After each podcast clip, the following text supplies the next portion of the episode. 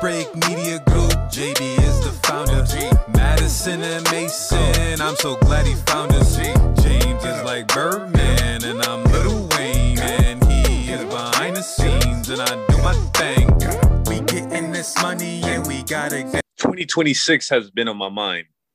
And my motto for 2021 is don't be a dinosaur, but stay ahead of the curve. Because sometimes we can live in the past instead of thinking to the future. And this year is all about thinking about how we can prepare for 2026. I have a special guest, Kevin. He's local here in Rochester, New York. Um, Kevin, what's up, man? How you doing today, man? Hey, Mason, great to be here with you. Um, it's awesome to be talking about the future. I'm always always looking into the future as well, my friend. So I'm happy to be here and appreciate the opportunity. Yeah, for sure, man. Um, so to give the people the context of what we're going to talk about, we're, we're going to talk about the future of HR and what would it be like. Um, but an icebreaker question for you, um, you know, just to keep part of the brand. What do you like to eat uh, for brunch here in Rochester? Well, Rochester's got one of the best culinary scenes that uh, I think in the country, um, but uh, that's that's easy for us Rochesterians to say. Um, but uh, obviously, one of the best places that I think is Frog Pond down on Park Avenue. Um, that's one of my favorite spots, just because their eggs Benedict and their corned beef and hash. Uh, those are my two favorite, probably brunch time uh, dishes here in Rochester. Yeah, man, that that's a that's a that's a great place. I went there once uh, with one of my mentors, and man, the food is delicious, man. It is so delicious, like it's ridiculous, man. So I, for me, um, I'm not gonna pick a particular place, but um, I usually get French toast. If I don't get French toast with sausage, egg, and bacon, um, I probably would get some type of burger and put uh you know egg over easy on that thing with with bacon and all kind of toppings. And you know I always got to have mimosa or some type of some type of some type of drink. So a little drinky drink. So all about the boozy brunch man yeah for sure the, the endless mimosa is what you got to keep your eyes out for or the or the bloody mary bar that's for sure man um all right so let's kick into the topic at hand um HR. So how did you get into HR? Like what's your path? What's your story with with HR? What's your background? Uh, one of my favorite uh, recent things that I heard Mason um, was the crooked mile. Everybody's got a crooked mile. And that's kind of where we all land in our own lives. Um, actually, my friend uh, Jana was one that shared that with me, and I just thought it really spoke to me. So, long story short, got my degree in biology um, from uh, SUNY Fredonia. Um, I had a wonderful opportunity to, to play soccer and sports up there and meet a lot of great people that I still am friends with today. The one thing that I did not do, Mason, though, was uh, network. Um, so I thought I was going to be into healthcare. I really enjoyed uh, working with people. Um, I got over a thousand patient contact hours right um, over the summers, uh, and what I really enjoyed is just working with people and seeing like how you could help uh, progress them um, moving forward. You know, it was just exactly you, you, got to see somebody that was broke and you got to fix them and walk, watch them walk out the door, and that was just something that that really I thought was a, a passion of mine. Um, sure. Fast forward to uh, my first career, I was actually shining shoes at uh, Cobblestone Creek Country Club for a lot of rich people. right. um, so I never thought with a college degree that I would be shining other people's shoes. That for for whatever reason, my guidance counselor didn't uh, failed or failed to mention that. Um, and then I got my way into sales and really found uh, an opportunity at Toshiba Business Solutions where I really enjoyed myself and learned a lot. Um, and then started working in the HR world um, shortly after, uh, about after six years of, of, of selling slinging copiers. Um, and really just saw how broken HR really was at the end of the day. It right. was um, as it was my experience that HR was kind of that redheaded ugly stepchild. If they were over mm. by your desk, you knew you were in trouble, kind of thing. Um, that's how I was perceived, how I perceived the the role until I kind of started working here in my current role as an HR technology and strategy consultant. Right. Um, I quickly realized how how that was the wrong way to view HR um, and why HR needed to be more in a strategic light rather than a tactical. Um, so it's been an awesome, awesome journey. I really enjoy it because again, at the end of the day, it's your opportunity to really again help people. Um, so I've, I've really found a passion in HR, and I'm, I'm, I'm infatuated now with HR analytics and workforce data uh, because I think it's a, a, wonderful opportunity for organizations to finally show why a strong HR, strategic HR department is so essential with uh, today and even 2026, like you said. Right. right, man. You know, I appreciate that you that you shared that because I do feel that um based on what you said, like in things that, that I've seen and heard, like there's like a quote unquote stereotype with HR, like like you mentioned, like, oh, you know, they come near your desk. Like, so just for people in general, most people that's listening, they know what HR is. But I do kind of want your thoughts on the definition of HR because like most people think oh, HR, that's just somebody that hire people and fire people, right? They, they think of the beginning and the end, but they don't know the in between. You know what I'm saying? They don't know the behind the scenes. They don't know. And from what you can share, like besides hiring people, recruiting, and firing people, having to let someone go, what is HR all about? Just curious as your your thoughts on that. I, I think that's a phenomenal question because again, before I stepped into this, that's that's how I too viewed HR. Honestly, if I knew I was in trouble or I was getting written up, pink slip, like that's the only time I should see HR, right? Or when we're talking about open enrollment, about the benefits. Um, and it's been my since stepping into the role and really having these thought conversations with some of the thought leaders in human resources throughout our area and across the country due to the pandemic. It's been awesome to really hear how they uh, feel like they're viewed. Um, so they really feel like they're more um, tactical. They're viewed as paper pushers. They're viewed as data entry specialists mm. um, to really just kind of move information, um, ensure people are paid on time. Um, again, a lot of the more tactical functions of the day to day job, which is really difficult. I mean, and, and we got to give credit where credit's due. They, they really shouldered a lot of the burden through the pandemic. They had to have a lot of those tough conversations. Mm. Were furloughing people. I, I, and, and we've seen now that I think a recent study that I just read that 90% are, are stressed at an all time high. Mm. Um, they don't know where to turn. Um, and this is an opportunity, I think, it, and, and, and, due to the pandemic and, and the opportunities that's created, is the new jobs. Um, 85% of jobs are they're going to be rewritten by 2030. So HR Man. needs to be in that strategic light. Right. Um, they just are still viewed as more administrative tasks. Actually, another fun fact: 60% of CEOs still see them as administrative. Um, so it's really flipped in that script and inverting maybe that that hierarchical pyramid um, that we've seen time in time out um, where HR can kind of really start to take back and, and, start working for the people. They're in a really tough spot, Mason. So they're, they're mm. they have to appease the people. They have to appease external marketing, internal marketing, Facts. and then also answer to C-level executives. Um, and in the past, when culture and those types of terms like engagement, culture and now the famed term here in 2021 is resilience like those are fads and um, a lot of times there's not a associated dollar amount or how that has a positive impact on the bottom line so mm. they're they're kind of in this limbo of, of serving both both internal and external partners and, and really challenge I think to uh, to really show how they can provide value to the bottom line of the organization moving forward. Wow, yo! So thank you for sharing that because like honestly, I've never been in an HR role. You know, I've been in sales roles, marketing roles, operations. That's kind of been my last eight years. Um, and so my heart goes out to those in HR, especially now, you know, with the pandemic. Like, you know, who wants to really furlough somebody? Who really wants to let someone go? You know what I mean?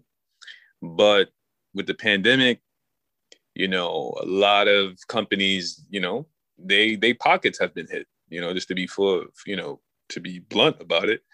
Um, everyone, I mean, some some markets have like, you know, Zoom, they've they've skyrocketed. There's different industries or different um, companies where um, they've seen an uptick, but for the masses, from a macro perspective, most companies have been hurt um, by quarantine, and so you know, ha- have to have to have that conversation. Like, hey, come in the office, you know. And now this is somebody you work for, whether it's six months or six years, and have to have that tough combo. Like, it's and it, and it's not like oh I don't like you or this isn't it isn't a personal attack on that individual. It's just like, hey, company is hurting, gotta let you go. And it's like, um, I am curious though as to when, like you mentioned, like 20, 20, 30 job titles are going to be different, different things are going to be different. Um, and so with the future of HR, I'm curious as to hmm, in 2026, 2020, 30, are most people going to be self-employed? Are most people going to be freelancers? Um, or um, I know like uh, I'm not going to mention the company, but um, there's a company that has a, I think it's the chief heart officer, which basically means basically like a, a C-suite level of HR. Basically, that's basically your position.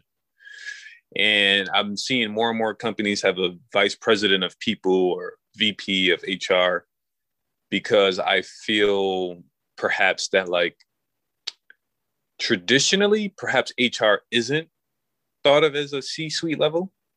Um, it's thought of management, um, director at most, but now like you've seen VP. So like just in general, um, what do you feel the future of HR will be? I know you, you talked about 2020, 30 and job titles, but just in general, what do you feel like will be some of some some some some adjustments or changes or uh, you know things of that nature? Again, great, great, great question. Um, so it's funny. You mentioned the chief people officers and some of these new titles that are getting thrown around. Um, I think it's I think it's um, organizations and businesses that are trying to show that they're committed right to their employees, um, their workforce, and have a strong relationship with HR. Um, but what it has been my um, professional opinion that when you go and still have these conversations with these VPs that look like they're senior level leadership, they still um, are very viewed as a tactical uh, function within the organization or administrative. Um, and and that disconnect, Mason, is, is really the challenge for HR because they're disconnected from finance, disconnected from sales, disconnected from the CEO. The CEO wants to turn the bus left, and all the talent that they have in the in the, in the seats right now are still going right uh, it really is limiting on, on how quickly that that business can can change directions. And, mm. and I mean, the pandemic taught, taught us like if it didn't teach us anything else, like things can change on a dime. Um, and organizations really need to find that balance. Um, I think a balanced approach between efficiency and effectiveness is essential. Um, but finding that balance for organizations is a challenge. Um, so to answer your question, kind of what I see the role of HR is that they're going to have to be reinventing um, what the work week looks like. Um, right. Offering flexibility right now is proven to be king. Hmm. Um, those organizations that can allow employees to work remotely um, are having an easier time. And by easy, I mean it's still very difficult, but um, and, and kind of bringing on um, and recruiting right. some of those work from home environments. Right. Um, but let's face it, like the United States, we put such a focus on work. Um, if, if, you've ever traveled abroad to Europe, you see a very different mindset in their view of work. Um, and I would right. I'd be willing to step out of the box here a little bit and say that we work, the United States is probably headed more towards that European model. Mm-hmm. I think when we've all kind of been self isolated this year and we're all kind of uh, in our own worlds and really have seen what a balanced uh, work life balance uh, looks like. Yeah. I think you're going to see the the shift from working to live to, to or from living to work to working to live, mm-hmm. um, just like the European model. So, Thanks. undoubtedly, like you said, is are people going to be more freelancers and independent? That was a trend that we were seeing and identifying even before the pandemic. Right. Now, this obviously, True. I think, will jumpstart that even faster, and especially like we were talking earlier about the furloughed employees. Like a lot of the furloughed employees were the senior level leadership, those that had been with these organizations for the longest time, because that was mm. the most hmm. effective way to quickly downsize and get the budget back in order. Mm. Um, so there's a lot of top level talent that is out in the market, and people are just struggling to find it and struggling to attract it. Um, so I, I, definitely think the view of HR needs to be more strategic. They're going to have to get out of the communities, get into these school districts. Um, I just heard of a company here locally that hired a K through 12 specialist in their HR department to actually go out and educate. Um, they need almost like a seven year plan and the challenge for HR recruiters right now, too, Mason, is they're hiring for skills that they don't need today, but they're going to need in the next five years. Copy. So what, types of characteristics and what kind of traits are you hiring for today that might not be necessary for the world that we're in right now? But as quickly as the world of work is changing, you're also hiring for, for five or seven years down the line. Right. Um, and a lot of those talent pipelines or talent funnels, similar to a sales funnel, have just been decimated because of the furloughs. So now organizations are really need to put a focus on who they're bringing in and how are they retaining that talent and how are they really developing those individuals to become future leaders. Right. Yeah. So like, I appreciate you said that. I like you how you said efficiency versus effectiveness or something like that. And um, yeah, and uh, and like you know, like I, I I've thought about that. Like I forgot the terminology, but I know there's like some I don't know if it's local or um, in other countries, but like some places have like, oh, you have a four day work week. Um, I forgot the name of the the the methodology, but some is like, okay, you don't have a particular schedule, you get paid a salary, but you as long as you get your projects done, it don't matter how much time you work. It's not the time you put in, it's the value you're giving to the company and making sure you executing the task and doing it doing it well. Um, so like I forgot who she was, but I remember um, this one lady, she was traveling. You thought she was on vacation, but while she was like, you know, let's say she lived in, I'm just gonna make this up. Let's say she lived in Chicago, but then she travels to Denver to see her family, but she's still working. Like, you know, she's, getting her tasks done and this, that, and the third. Um, and maybe she set aside three, four hours to work, and then now she's spending time with family, but she has that flexibility.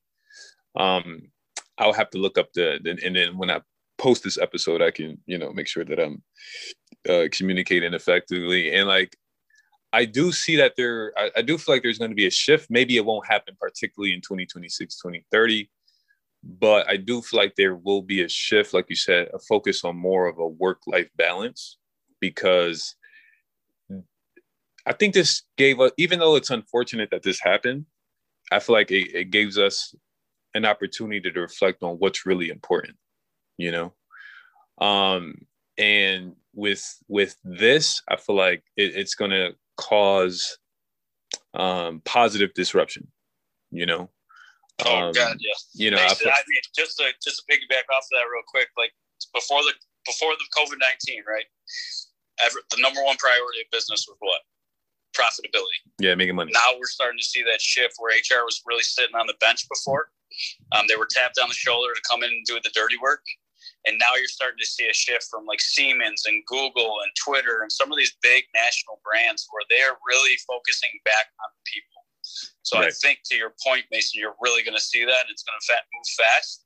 I tell everybody like be prepared for the war on talent because money and compensation only gets you so far. I mean, I just Right. drove by a fast food restaurant the other day, and the, the starting wage was fourteen fifty an hour. Now, if I'm comparing that job to one of the jobs at one of the senior living facilities, let's say, where I'm lifting people, or uh, maybe at one of the nonprofits where you're you, sometimes you have to restrain individuals. Mhm, Like right, if I'm, I'm if I'm 110 pounds soaking wet, like what is that's a pretty easy decision for me. right, So it's really our opportunity to really put the focus back on people and what's most important: flexibility, family, benefits, ensuring that their health and wellness, financial stability are those. If you do that, if organizations are uh, like focused on diversity and inclusion is the other big piece. Like if they make that commitment, make that draw that line in the sand, they have to be bold right now. They have to be different. Right. Otherwise, it's white noise, and it's going to be a, it's going to be a numbers game. And and I don't know how much how much higher they can go on an hourly rate. Almost like a tick for tack uh, approach before they kind of are like, okay, what else do we have to do? Um, and I think so many businesses right now are trying to jump on fads. That's why I talk about diversity inclusion and why workforce analytics is so important. Is there's a lot of organizations, Mason, that you know that talk a big game. They'll put somebody in the role, and then Yep. really no systemic change has ever happened within the organization anyway. So Facts. it's our opportunity, I think, to, for people to really take back what's what's important in our own lives, and uh, again, shift that focus, like you're saying, back to working to live, or yeah, working to live instead of living to work. Yeah, and just to go along with your point, like um uh this this future generation, because I'm I'm a millennial. uh and you know, I have younger sisters and then um, you know, younger cousins, and then um, there's different people that I've met on Clubhouse, and then just people in Rochester, and then I have um, friends in Buffalo, Syracuse, New York City, and then you know I got some friends in Canada, stuff like that too. And also got family in other cities. But what I'm noticing about Gen Z, in connection to what you're saying, is when I talk to them, they say, I would rather work at a company that I'm happy at.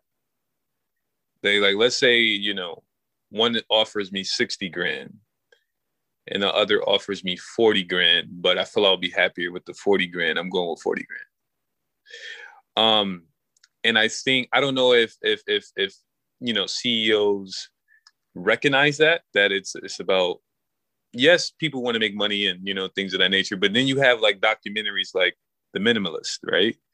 There's so many different things that people are like, you know what? I want to focus more on being happy versus how much money I'm making. Because um, traditionally, you know, making money was number one, like you mentioned. CEOs focused on making money, people focused on making money. How can I make the most money? Now it's how can I be happy? And Gen Z is kind of like, that's what I want. I want happiness. And it's like, okay, there might be a paradigm shift and people might be like, wow, like I just offered them 60 grand and they they didn't take that. Like, what? Um, so definitely appreciate what you're saying. Um, now here's the finale question for you. And we're going to niche this question to, to HR. I, I usually keep it broad um, and let um, whether they're a career person or an entrepreneur. But um, when it comes to HR, you know, because there's a there's a saying, you know, it ain't it ain't it ain't personal, it's just business. And then there's a hashtag on on LinkedIn business is personal. Um, so when it comes to HR, is is it just strictly business, or is it business personal, or is there a little bit of both? What's your what's your thoughts on it? Uh, fantastic question. Um, so I think it's a little flare of both, Mason. Right? Um, HR answers to the people, um, but they also need to also uh, answer to um, those that um, are on the boards, uh, the C-suite, um, those in executive leadership as well. Um, so I think it's a little bit of both. Um, I think the the challenge is that HR can speak people. They can talk in those types of uh, conversations with those types of uh, individuals, mm-hmm. but they really need to relay that message up the ladder um, to to the executive level right? right. Um, because you can't do everything. You can't go for that tick for tack, like I mentioned. Um, money is only, uh, I'm in sales, and I'll be honest, money is not one of my biggest motivations for what I do and why I wake up every morning. Um, I think it's it, I think it's a wonderful opportunity for HR to really see that there is a business case. Um, they can add a positive light to the bottom line. And again, to go back to the workforce analytics, that's their way to start talking in numbers, mm. so they can give the sound reason why building a culture is important, or why offering additional health benefits is important, um, and really breaking those down those barriers where again they've been behind the black curtain for so long right, to really right. bring them out to light, start allowing their voices of their employees to be heard. Um, and I think when you take care of your people, the profits will take care of themselves. Yeah, I I definitely second that because it's like you know people are a priority, and I do think that um, HR is put in a tough spot. Um, of, of okay, how do I make the people happy? How do I make the you know what I'm saying? It's kind of like you're a liaison, you're kind of like an ambassador. Um, but I feel like it can be done. And, you know, some companies locally are, are thriving with that. And some companies nationally are, are, are thriving with that. Um, and one last thought, because I feel like it's, it's, it's, um, it's a tough one. It's a tough situation when, when a company has to decide to furlough, when a company has to decide to downsize, when a company has to, you know, let someone go, you know. When some when that happens to the individual, no matter how gracefully it was done or said, um, I guess what words do you have to someone, whether it's perspective, advice, comfort, however you want to put it? What would you say to someone like that? Because, like, you know, with this, a lot of people are um, on unemployment and things of that nature. What what would you say to someone like that? Yeah, so two twofold. First, when a company has to furlough and have that tough discussion, Mason, um, it's that company's opportunity to shine. Um, it's that opportunity to really help that individual in their next endeavor, whatever it might be. Um, I think the rule of thumb that everybody knows 10 people, right? So if I know 10 people and I badmouth about my experience at your organization, 10 other people, they know 10 people, pretty quick it gets out to about 100 plus people very fast. Um, so organizations cannot discredit that. They need to enable and help their um, these individuals that are going through that tough time, and really encourage them and maybe uh, offer assistance in finding them their next job. Now, if I was a furloughed employee, um, I've been lucky here at, at, my role at ADP that uh, I have not been furloughed. Um, right. But it's our opportunity to really engage with the community. I think it's your opportunity to grow outside your comfort zone, meet new people. Um, LinkedIn, as Mason, how you and I met. I mean, it's a wonderful tool. Uh, the world's your oyster. Exactly and uh, really committing yourself and asking questions like how can i help? Or what, what types of uh, jobs would you recommend for me? It's all about knowing people. And that's what i quickly realized after after my shoe shining days after college was it's not about what you know it's about who you know. That's very very true especially here in rochester. Rochester is a small little city. I always joke it's like one to two degrees of separation. So get outside your comfort zone learn something new um, focus on what skills are going to be important down the road. Um, we're headed towards the, the, the, unfortunately or fortunately, whatever way you look at it, the data, analytics, AI, that's really the future. Um, but if you're committed to, to, learning and trying out new things, undoubtedly, I think there's going to be a, a plethora of opportunities um, that are already out there. Uh, but right. uh, more more to come, especially by 2026. I'm excited to to see how many people's side hustles and they have right. full time jobs and they have like three side hustles. It'll be really hey. interesting to see how the world of work changes. But um, right now we're in a talent war, so get out there and look and have fun doing it, meet new people. Yeah, man, I'm excited about 2026 too, man. Um, it's going to be interesting how things turn out 2026, 2020, 30. Um, thank you so much for being on the show, man. Uh, appreciate you. And, um, you know, thanks for coming, man. Yeah, man. I, I when you asked, I, I, was more I was more than happy. This is on my second one, so I hope I uh, didn't sound too too bad. But um, you're you're a gentleman and a scholar, like we always say, Mason. You got uh, this is an awesome series that you've put together, and can't wait to promote it uh, so we can get the the word out on what you do and how you promote individuals and people. I think it's awesome. Appreciate that, man. The Lunch Break Media Group, JB is the founder. Madison and Mason, I'm so glad he found us. Like Birdman, and I'm Lil Wayne, and he is behind the scenes, and I do my thing. We getting this money, and we gotta get this bag. Are we scaling to the next level? You don't gotta ask. We getting this money, and we gotta chase this bag. Are we scaling to the next level? You don't gotta ask. The Lunch Break Media